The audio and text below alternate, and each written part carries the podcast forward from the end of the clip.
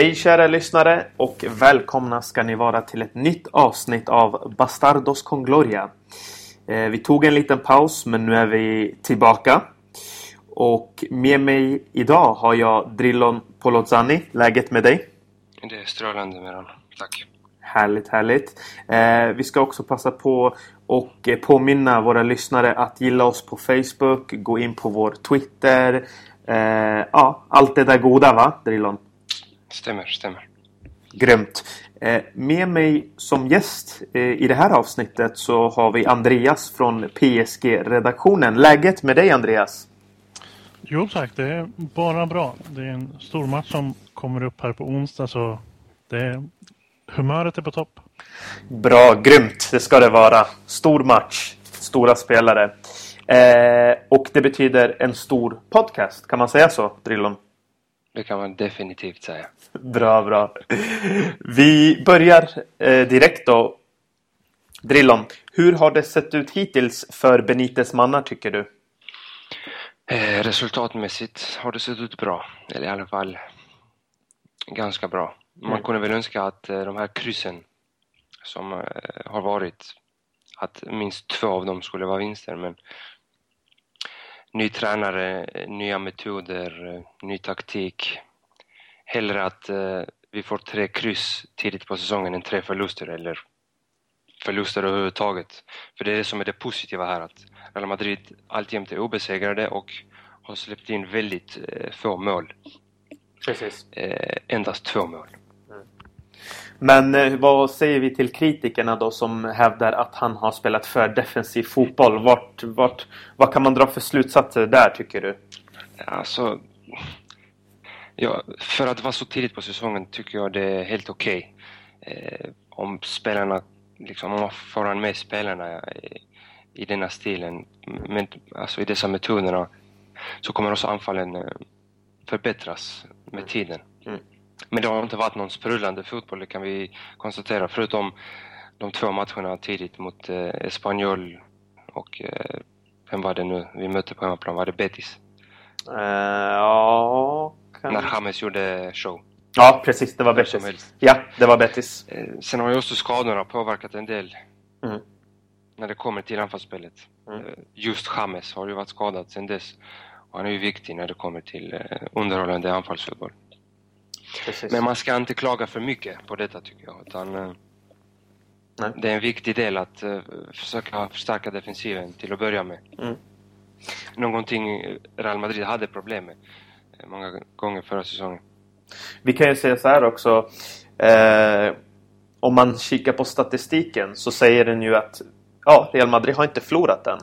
Så jag menar, man får väl ta lite ställning till statistik också och Benitez själv hävdar i sina presskonferenser att eh, Real Madrid är det laget med flest skott på mål som skapar eh, ganska många chanser, har gjort ändå en hel del mål. Så jag menar, så illa har det inte sett ut på offensiv väg. Eh, men vi kommer till det lite senare, eh, till det taktiska, okay. Eh, en fördjupning där. Andreas? Ja. Eh, Laurent Blanche hur ser, du, hur ser du på han som eh, tränare? Jag har alltid fått den här bilden att eh, han var ju försvarare. Eh, han, han verkar ge en, en, anna, en jävla anamma till PSG som lag. Men det taktiska, vad, vad är det där? Eh, vad, alltså, ja, berätta om det taktiska helt enkelt.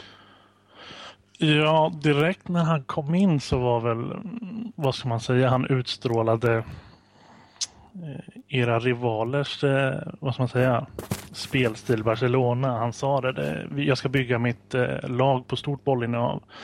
Och det har vi sett nu. I ligan tror jag man snittar nästan 65, ibland upp mot 70 procent. Mm.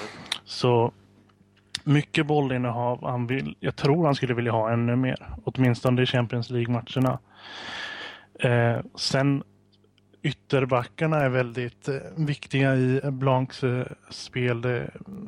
För att det ska fungera så krävs det att ha ytterbackar som följer med upp och överlappar. Så att våra yttrar, vi spelar som sagt 4-3-3.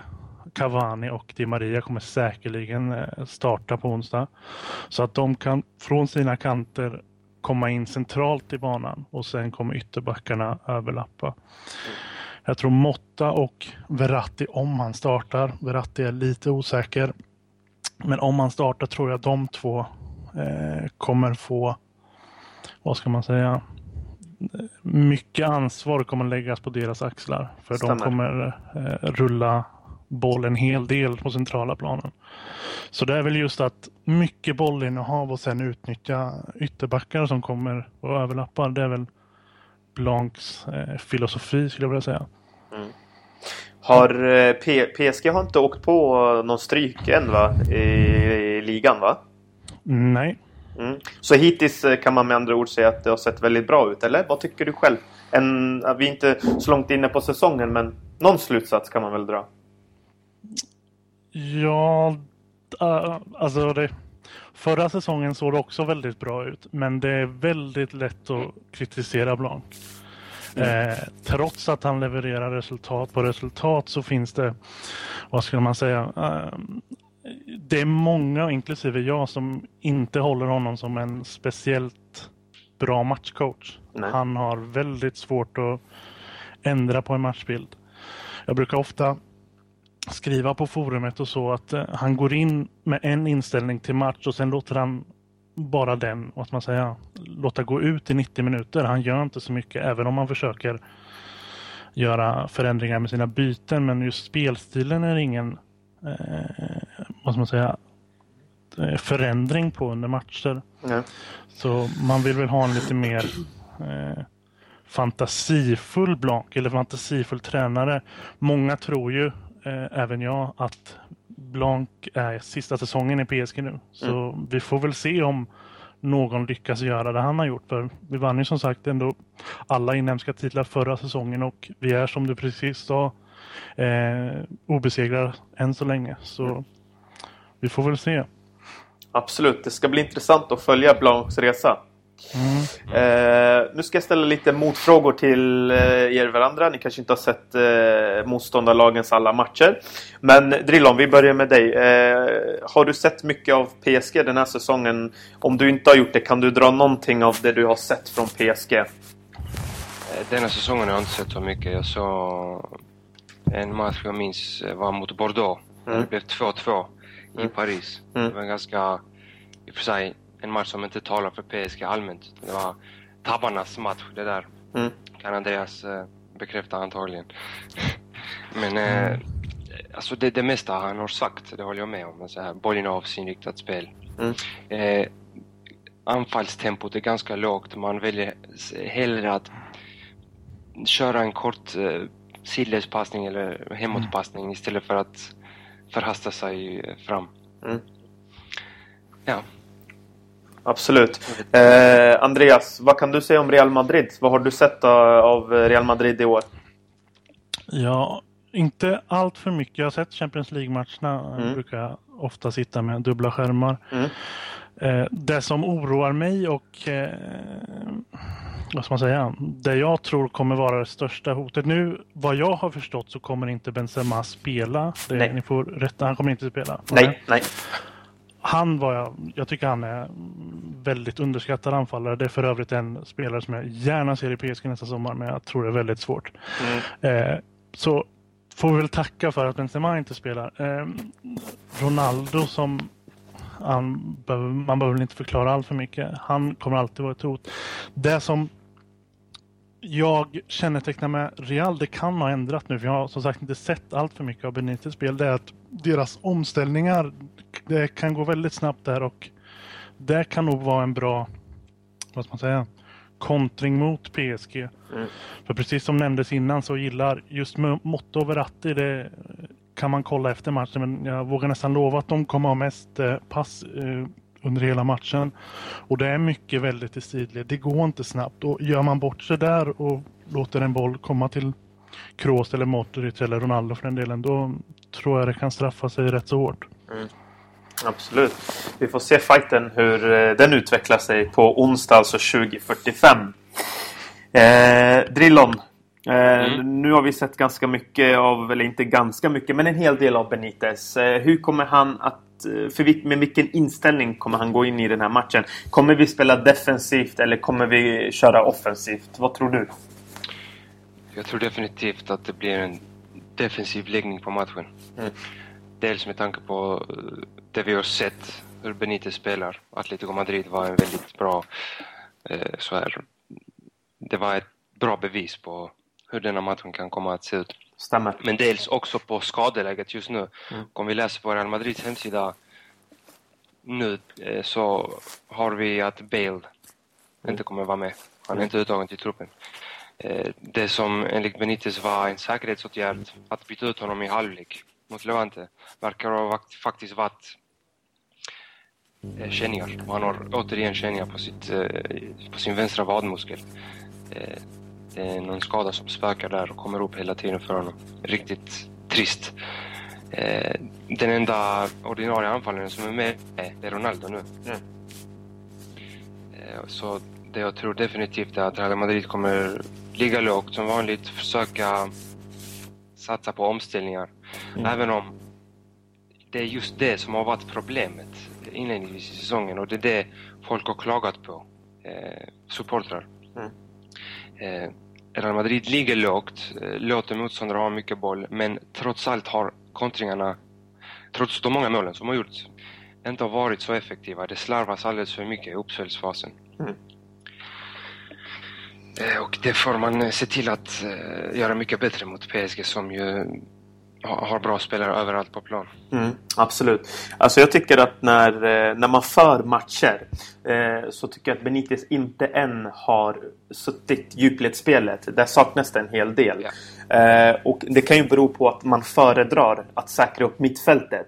För det är ju, det är ju känt att vinner man mittfältet så har man vunnit ganska mycket. Och det är de ytorna man vill ju åt. Det är de centrala och det är de som är svårast. Men det får inte heller lida så pass mycket att man tappar ytorna på kanterna och djupledsspelet.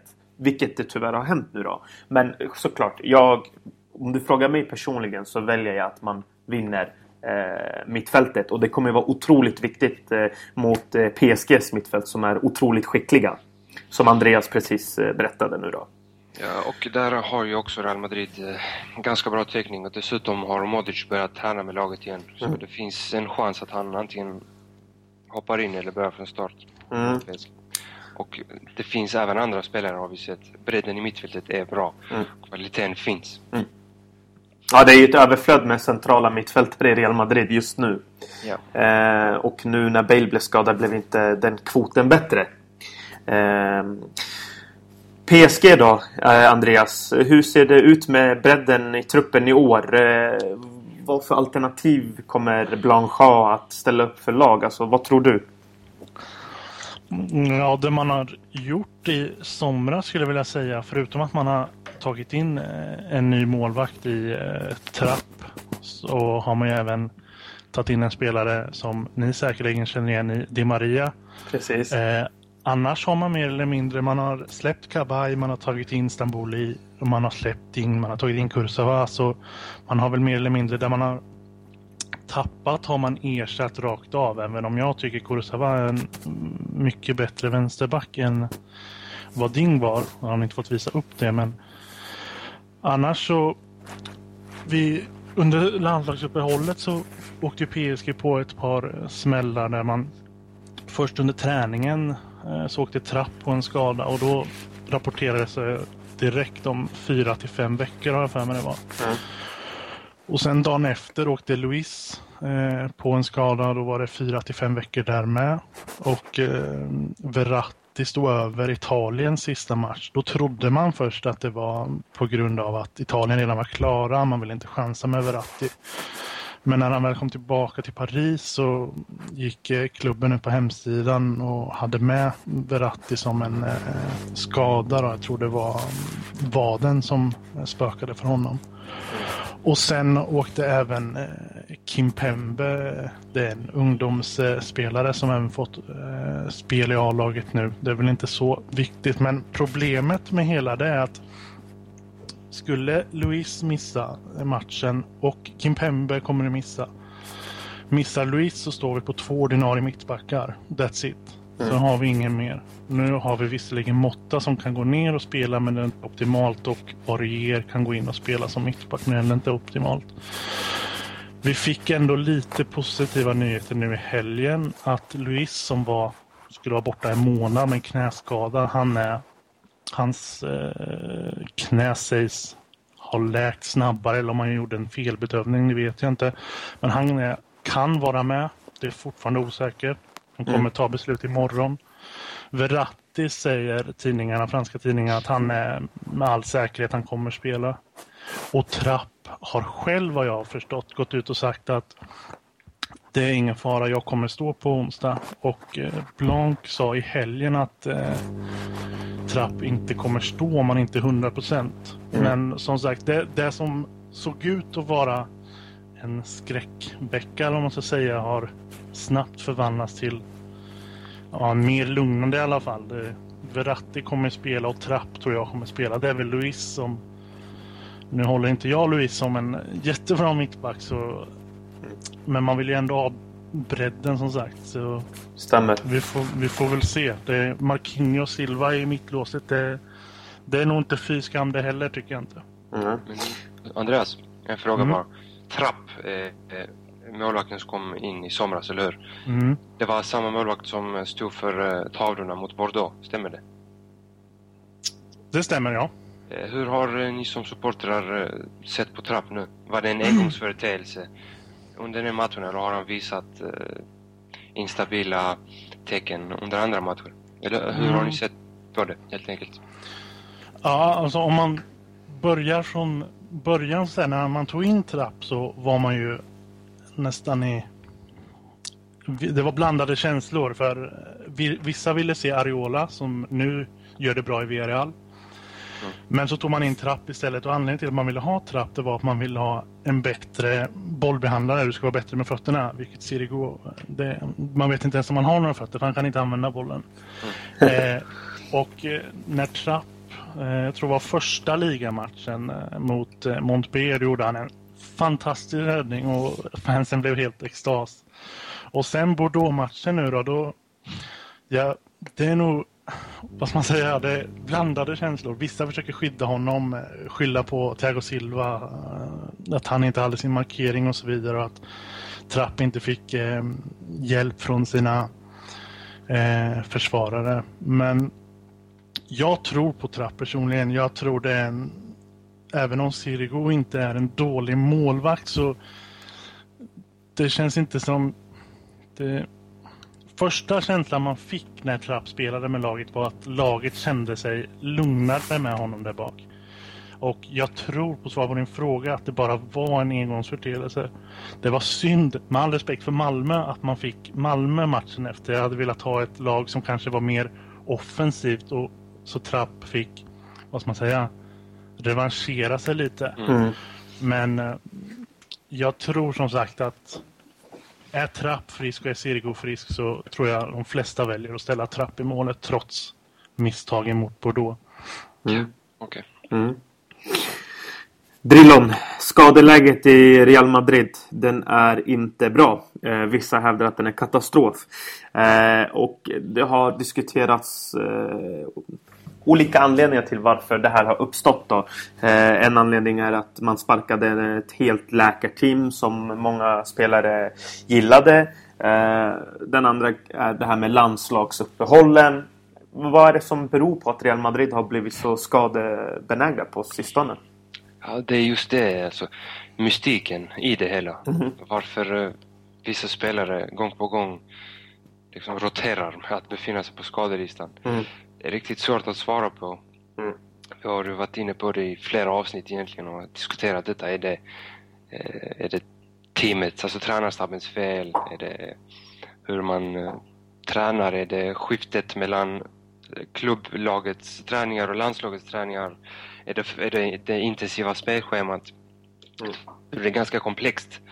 Eh, och egentligen kan vi bara fortsätta vara förvånade på hur exempelvis Bale gång på gång med samma skada mm eh, upp sig på, på skadelistan. Sen, ha, sen har han ju en historik av att vara skadad. Ja. Gareth Bale. Sedan i Tottenham. Ja, det har han ju också. Men eh, jag har inget bra svar på den frågan. Nej. Tyvärr. Nej, det finns tyvärr inget bra svar nog på den frågan. Vad händer med James exempelvis? Ja, det, det är det här jag inte kan riktigt förstå med... Nej, jag spekulerar. likaså vi. Precis. Eh, vad jag inte kan förstå det är det här med att klubbar går ut och säger att ah, en spelare är skadad i en vecka. Men så kommer de tillbaka om tre veckor. Men så säger de att ah, spelaren är skadad i en månad. Men då är de tillbaka efter en vecka. Precis som i David Luiz fall till exempel. Mm. Då. Det... Men det där är just medias spekulationer. För eh, klubben själv säger aldrig en... en, mm. en eh, alltså, det säger, de säger alltid att det beror på utvecklingen. Det mm. finns inga exakta mm. horisonter som de offentliggör. Mm. Utan det där är spekulationer som man eh, får fram eh, baserat på andra lik, lik, eh, liknande skador genom historien helt enkelt. Så det är egentligen gissningar. Mm. Ja, det kan vara mycket att eh, man blir påverkad av vad media säger och, och så spinner man iväg med det för mycket. Eh, för ens egen bästa faktiskt. Men läser man realmadrid.coms eh, sådana offentliga mm. Meddelanden så är det aldrig exakta datum. Nej. Det står alltid att det beror på utvecklingen, hur det mm. hela ter sig. Mm. Absolut. Vi går ifrån skadorna. Vi går till något roligare. Eh, Andreas, eh, vem är viktigast för PSG om vi tittar individuellt? Alltså, vem, vilken är den här spelaren det bara måste klicka för i den här matchen? ja, det enkla svaret kanske skulle vara Zlatan Ibrahimovic, men jag mm. tror, som vi var inne på innan, för att Blancs filosofi ska fungera så måste Motta och Verratti fungera. Det måste klicka. Mer kanske Motta än Verratti, även om jag håller Verratti som en mycket bättre fotbollsspelare. Men mm. jag tror nog just det centrala med Verratti Motta, för att PSG, som vi har pratat om innan, det går inte så snabbt när PSG spelar fotboll. Mm. Mm. Och har Motta och, och Verratti för den delen en dålig dag på jobbet så då finns det ingen som kan eh, passa ut bollarna till till exempel en Di Maria eller en Cavani för den delen. För även om vi har Matuidi på mittfältet, eh, tremanna mittfältet, så är inte han den spelaren som ska fördela bollarna vidare så, utan han är mer slitvargen på mittfältet. Mm. Så jag skulle nog ändå säga Motta tror jag. Mm. Även om jag tror Di Maria kommer att avgöra matchen. Men Motta är nog viktigaste spelaren skulle jag säga. Mm. Jag tänkte ställa samma fråga till eh, Drillon. Men innan jag gör det. Eh, jag ska besvara den frågan eh, först då. Eh, jag, för att du sa Motta. Då säger jag Casemiro. Eh, och varför jag säger Casemiro. Eh, alltså vi ska förut. Alltså det naturliga är att Cristiano Ronaldo såklart, alltså det måste mm. klicka för honom men eh, det brukar oftast göra det. Men eh, viktigast är att Casemiro, att det klickar för honom. För att det är där, om han kan matcha intensiteten och tempot eh, från PSGs mittfält, då är mycket vunnet. Och det är han som kommer bryta många eh, av uppspelen och vara den här jobbiga störningsmomentet mm. på mittfältet. Eh, vad säger du Drillon? Delar du den uppfattningen? Jag delar den uppfattningen, men jag vill också säga att eh, jag har alltid svårt för att nämna en enskild spelare som mm. kommer vara viktigast mm. för laget. Mm. eh, jag måste alltid nämna flera, eller laget i helhet. ja, jag förstår. Tyvärr. Men eh, vi kan ju säga så här att Ramos kommer förmodligen starta igen. Han är tillbaka i truppen.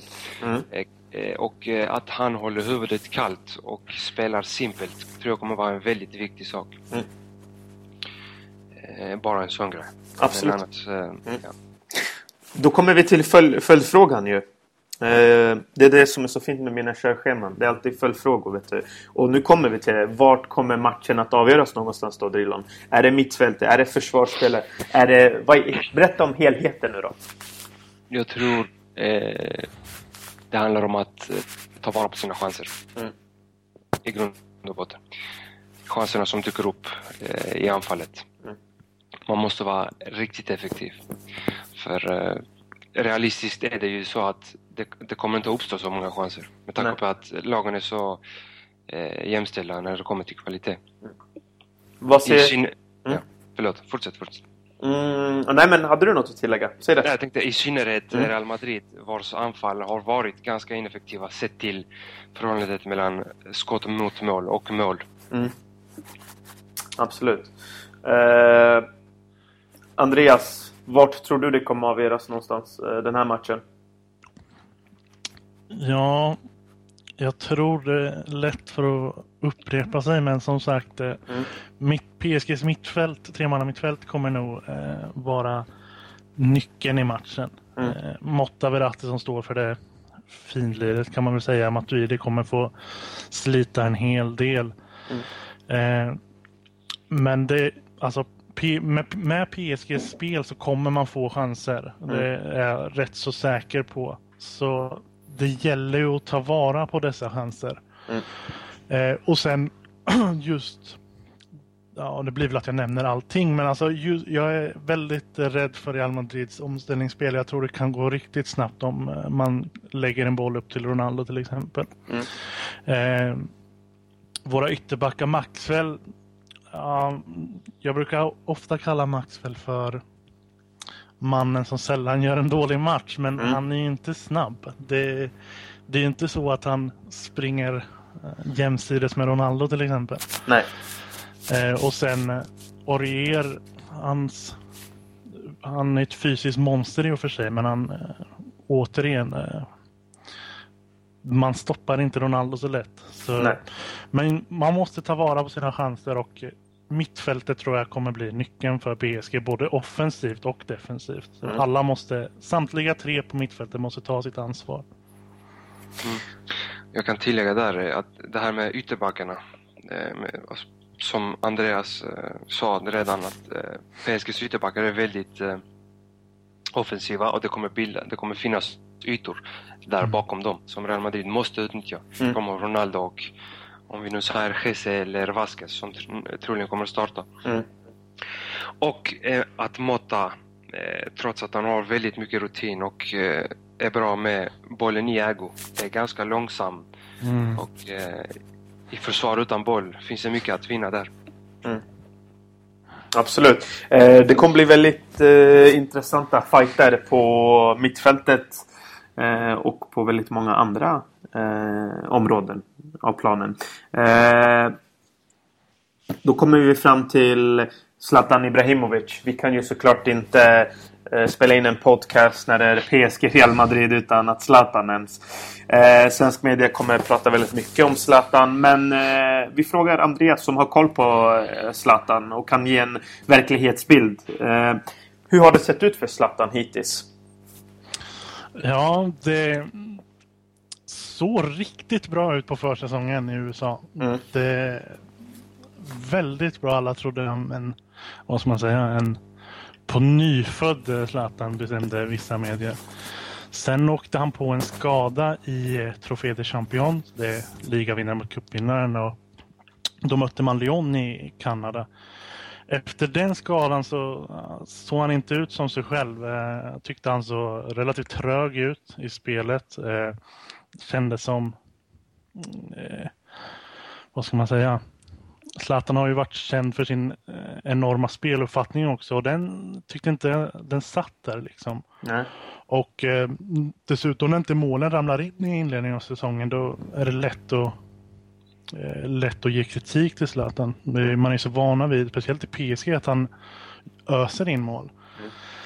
Men nu på slutet så har han ändå kommit igång. Han tog ju bland annat eh, rekordet och blev historisk. Han är ju PSGs bästa målskytt genom tiderna nu. Gick om Pauleta va? Precis. Mm. Eh, det gjorde lite ont i hjärtat. Jag är svag för Pauleta men det, det, ska väl slås någon gång. Eller hur? Eh, men eh, jo, målskyttet har ju kommit igång nu på sistone och man får väl, vad ska man säga, bara acceptera att Zlatan är mer Även om man såg det tendenser förra året att uh, han är mer av en targetspelare nu. Det kanske inte är de där finesserna som man såg i Barcelona eller Juventus-tiden och inte så. Utan uh, det är mycket, han droppar ner mycket och fördelar bollar. Kanske inte blir lika mycket mål den här säsongen. Mm. Eh, det som ändå oroar på ett sätt, vi vet att Zlatan tar ju frisparkar, han tar straffar. Straffmissarna det är ett ämne som har kommit upp i tror även svensk media har tagit upp det, men i alla fall i fransk media, att det, det oroar en hel del. För Zlatan brukar ju inte missa allt för många straffar. Nu har han gjort det både i landslaget och med klubblaget. Men på det sättet hela så har han ändå kommit igång bra på slutet och han kommer behövas på onsdag. Absolut. Eh, motsatsen till Zlatan då i Real Madrid är ju såklart Cristiano Ronaldo. Bale skadad, James skadad, Benzema skadad. Uh, ja, det är en hel del skador, eh, Drillon. Hur stort ansvar ligger nu på Cristiano? Jag skulle säga att den är nu enorm. Ja, han kommer ju vara referenspunkten i anfallet. Eh, det är inget snack om saken. Mm.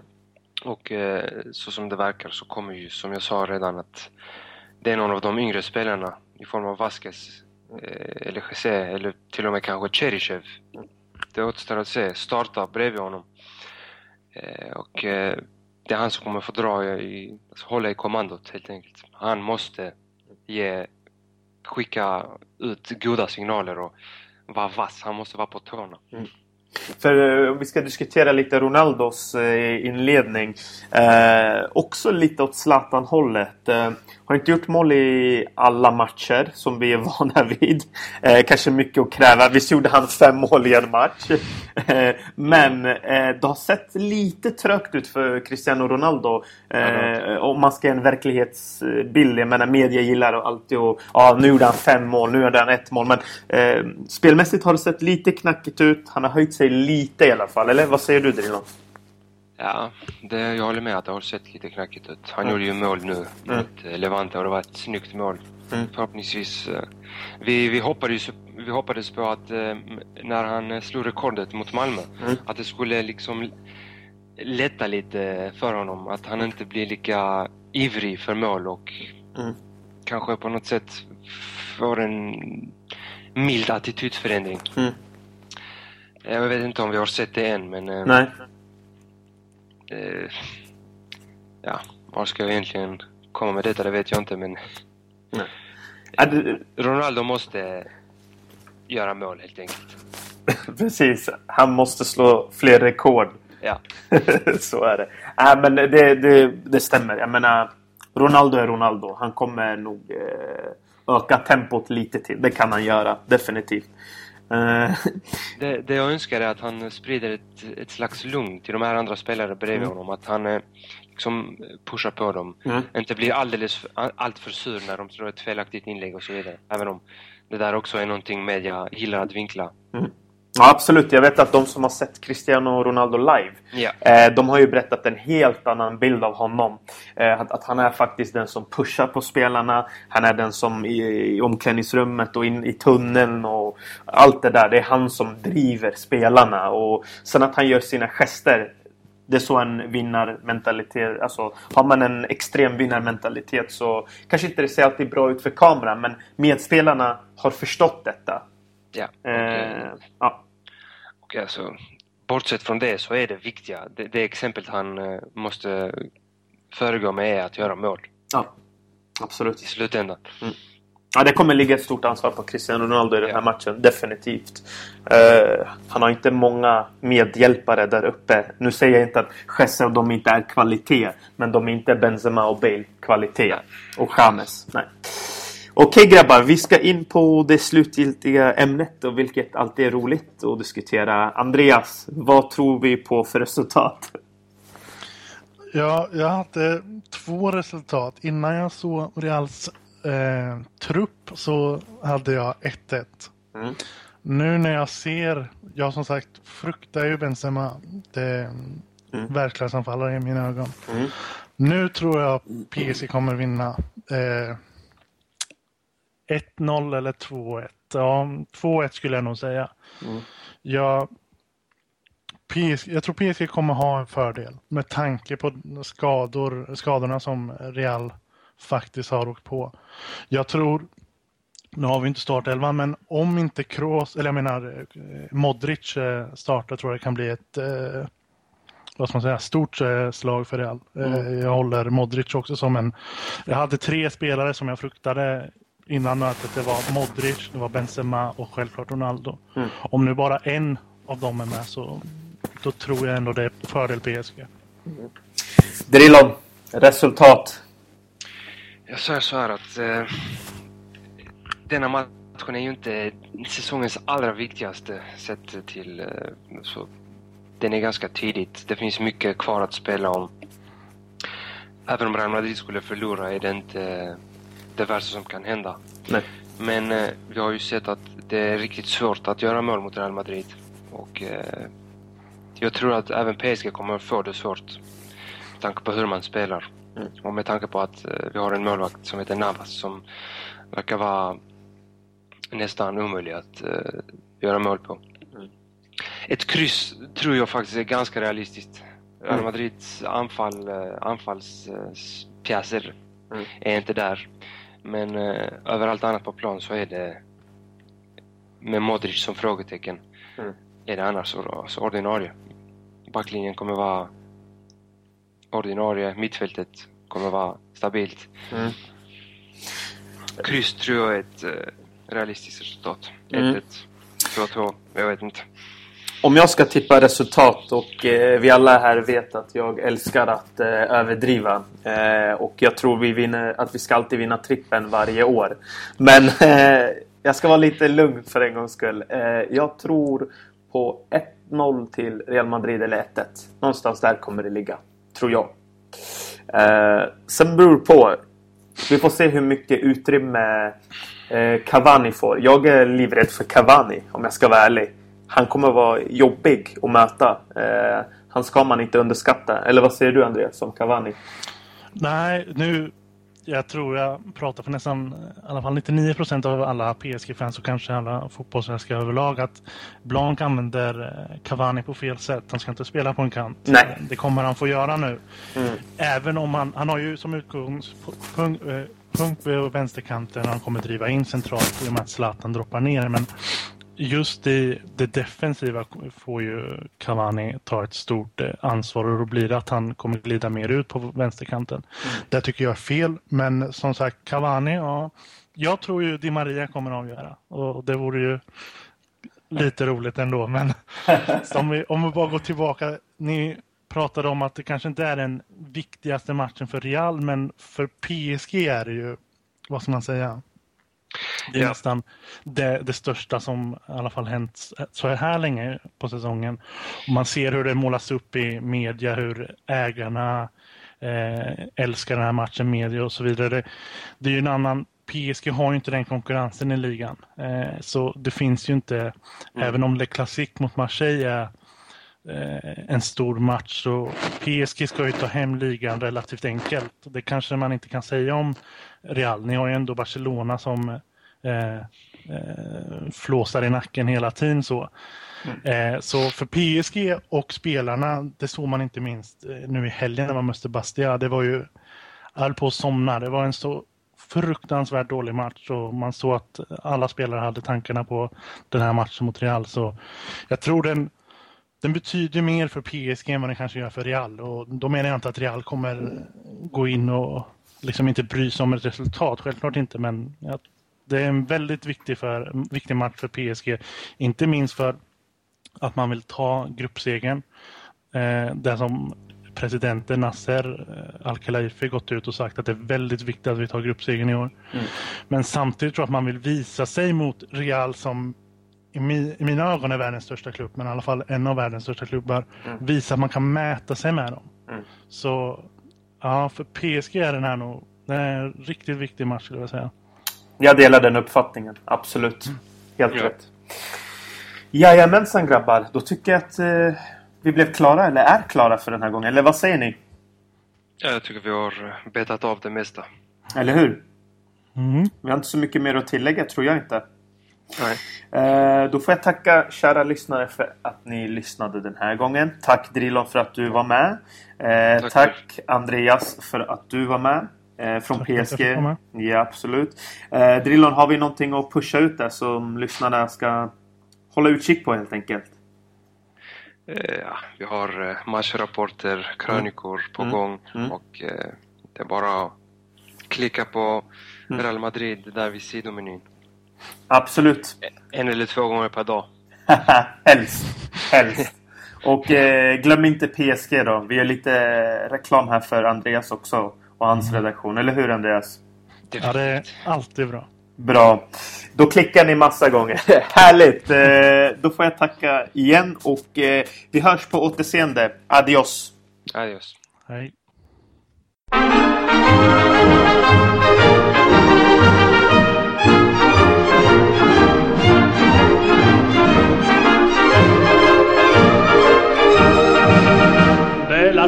Deportivas que campean por España, va el Madrid con su bandera, limpia y blanca que no empaña, club castizo y generoso, todo nervio y corazón. Veteranos y noveles, veteranos y noveles miran siempre sus laureles con respeto y emoción. A la Madrid, a la Madrid, noble y bélico Atalid, caballero del honor. A la Madrid, a la Madrid, a triunfar en buena lid, defendiendo tu color. A la Madrid, a la Madrid, a la Madrid. A la Madrid, a la Madrid. Del Iguadalí, caballero del honor. A la Madrid.